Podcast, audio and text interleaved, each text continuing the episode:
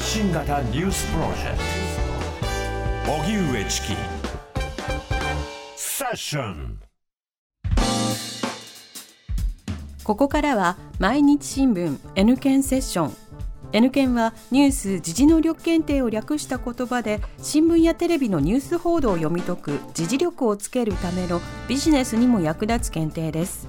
毎週月曜のこの時間はそんなニュース・時事能力検定。N 検を目指す方に時事力をつけていただくため一つの時事問題に関するテーマを取り上げ解説とクイズでリスナーの皆さんと学んでいきます。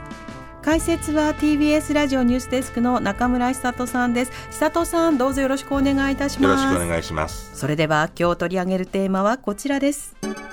冷戦とその後の世界現在アメリカと中国の冷え切った関係を新冷戦などと呼ぶこともありますがそもそも冷戦とは何だったのか。今日は改めて冷戦について振り返り今の国際問題への影響を考えます。解説は中村久人ニュースデスクです。お願いします。よろしくお願いします。まずこの冷戦とは何か、はい基本的なところから教えてください。冷戦漢字で書くと冷たい戦いっていうことですよね。コールドウォーそうそうそうそうそう。まあつまりはその武力を用いた戦いじゃないんだけれども、うん、政治的あるいは外交的に非常に対立しているっていう緊張関係のことですよね、はい、まあ、具体的には第二次大戦後、まあ、これ連合国が世界を全体をリードするようになったわけですけれどもその中でその連合国側といってもアメリカと当時のソ連というのが対立してたわけですよね、うん、そのまあ、アメリカを中心とする西側いわゆる資本主義陣営ね。それからロシアを中心とする東側陣営社会主義共産主義陣営ですね。これが対立していた。これを冷戦というふうに呼ぶんですよねもともとはね。でその、まあ、戦後の政治体制などをこれ巡って始まった冷戦なんですよ。でこの影響でヨーロッパっていうのは東西に分断されたわけです。だからドイツからドイツのナチスドイツから解放された、え東ヨーロッパっていうのはソ連側についていったし、はい、それからドイツを一緒に、うん、倒していったフランス、イギリス、アメリカっていうのは、もうこう共同補助を取るようになっていたということですよね。うん、で、ドイツはだから、その時ほら、ベルリンの壁っていうのは首都ベルリンには作られちゃったわけですよね。はい、東ドイツ、西ドイツっていうのもできましたからね。そういう意味で、まあ、冷戦の象徴というのが、そのベルリンの壁と言われるものなわけです。で、その後、アメリカとソ連の代理戦争として、朝鮮戦争とか、ベトナム戦争とかっていうのも起きていったということですよね。うん、で、西側はそのきちんとそういう意味の武力的にももし何か起きた時のためにということで、NATO、北大西洋条約機構っていうのを作った。で、これに対してソ連側っていうのは東ヨーロッパを巻き込んで、ワルシャワ条約機構っていうのを作って、はいうん、でそれで対立していたということですよね。うん先ほど出た朝鮮戦争は、まだ終結してませんよね。そうなんですね。あの、休戦休戦状態なんですよね。うん、まあ、植民地支配が終わった時に、北緯38度線を境にして、南が、えー、アメリカ、北がソ連の管理下に置かれて、えー、その後、南側では大韓民国、韓国が成立する一方、えー、北では朝鮮民主主義人民共和国、北朝鮮が独立を宣言したと。はい、で、まあ、あのー、1950年に北朝鮮があ南北統一を目指して、えー、南下したということで朝鮮戦争が始まって、うん、その後、ソ連と中国が北朝鮮を支援して、中国は義勇軍を送ったりするぐらいまでのね、状況にもあったと。うん、で、えー、南からは、そのアメリカ軍を中心とした国連軍がそれを支援したということで、その後1953年に休戦協定が結ばれて、38度線というところで、今も休戦状態にあるということですよね。うんアメリカもソ連も核兵器持ってますよね。そうですね。緊張感。もう当然そういうことですよね。なりますよね。うん。だからその両大国は核兵器を含む軍事力を増強していって、俺たちはこんなにあるんだぞということで力を見せつけるということで対抗していくわけですよね。うん、で、その軍事緊張の、その軍事的な緊張の高まりは、あのキューバ危機で最高潮に達したと言われてるんですね。うん、あの、キューバ危機っていうのは、はい、1962年に、あもうアメリカのね、えー、目のの前に位置するカリブ海の島国のキューバ、はいはい、ここにソ連が核ミサイルを持ち込んでいたということは分かったと。だもうアメリカにしてみると喉元に核兵器を突きつけられているということで、一気に緊張が高まったと。で、もうもしかするとアメリカは宣戦布告するんじゃないか、ソ連に対してと。はい、ね、で、キューバ危機では世界の核戦争寸前の事態に陥ったと言われてるんですよね。で、結局その時のソ連のフルシチョフが、あまあ、撤撤退するということになって、一応事態が収まったということなんですよね。で、あの、その後、まあ、こういうそのキューバ危機は回避されましたけれども、あの、東西の軍拡競争というのは特にソ連っていうのは経済基盤ではそれほど強くなかったと、うん、で国力は奪われたということになるんですよね。でどんどんどんどんそれでこのままじゃいけないということで、えー、1985年に当時ゴルバチョフさんが、はいね、指導者となって、えー、ペレストロイカ改革というのを始めていったわけですよね。でそれで国家の再建を目指したと。で、まあ、東ヨーロッパの共産党も、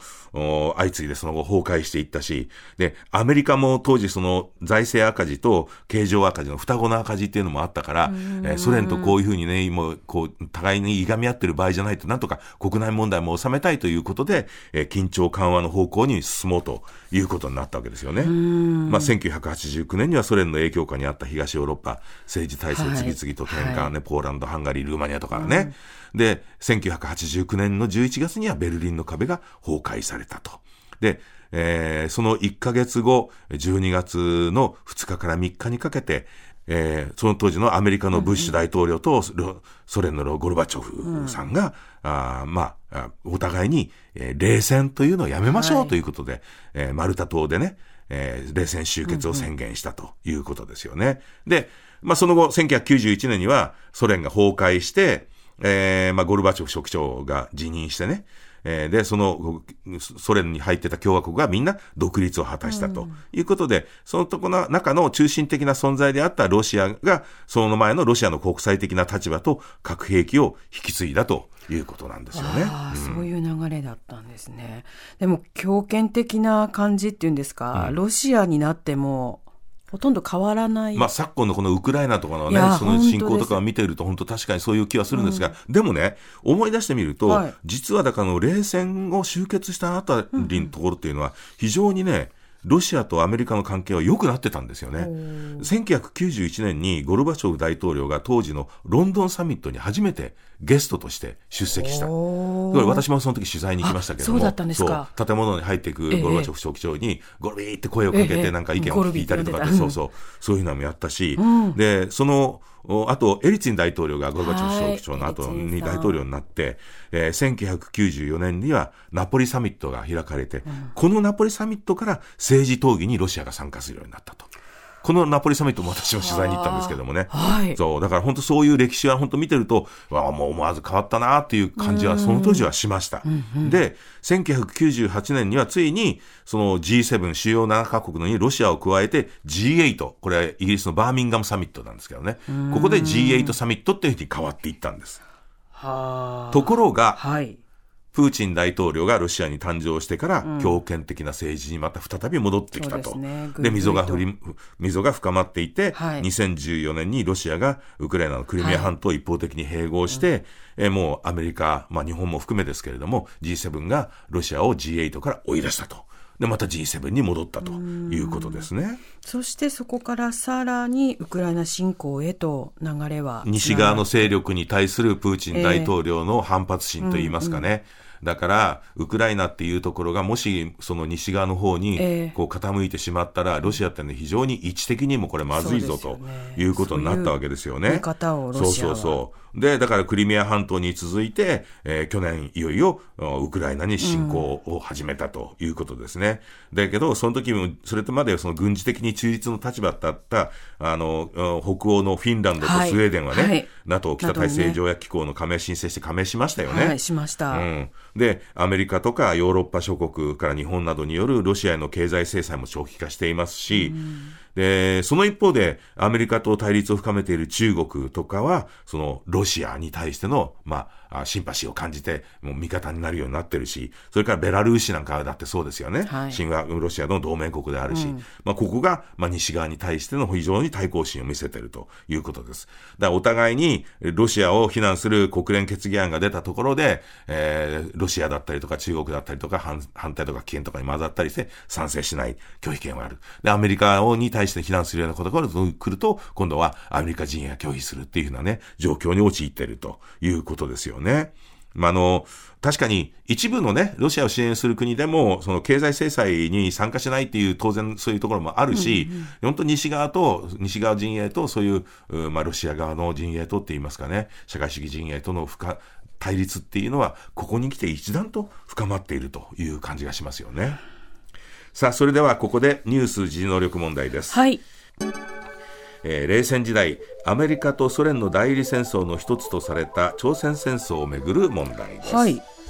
えー、北朝鮮は朝鮮戦争以来アメリカと長く対立してきました。アメリカと北朝鮮の関係について正しい説明を次の4つの中から選んでください。4つの中から正しいものを選ぶ。はい、はい、ということは1つとは限らないということですね、はい、1朝鮮戦争は第二次世界大戦中に始まった。2朝鮮戦争でアメリカは北朝鮮にナパーム弾を使用した。3朝鮮戦争の平和協定は未だ結ばれていない。4朝鮮戦争の終結と同時にアメリカと北朝鮮は国交を結んだ。はいシンキングタイムスタートです。ではリスナーの皆さん一緒に考えましょう。えー、北朝鮮は朝鮮戦争以来アメリカと長く対立してきました。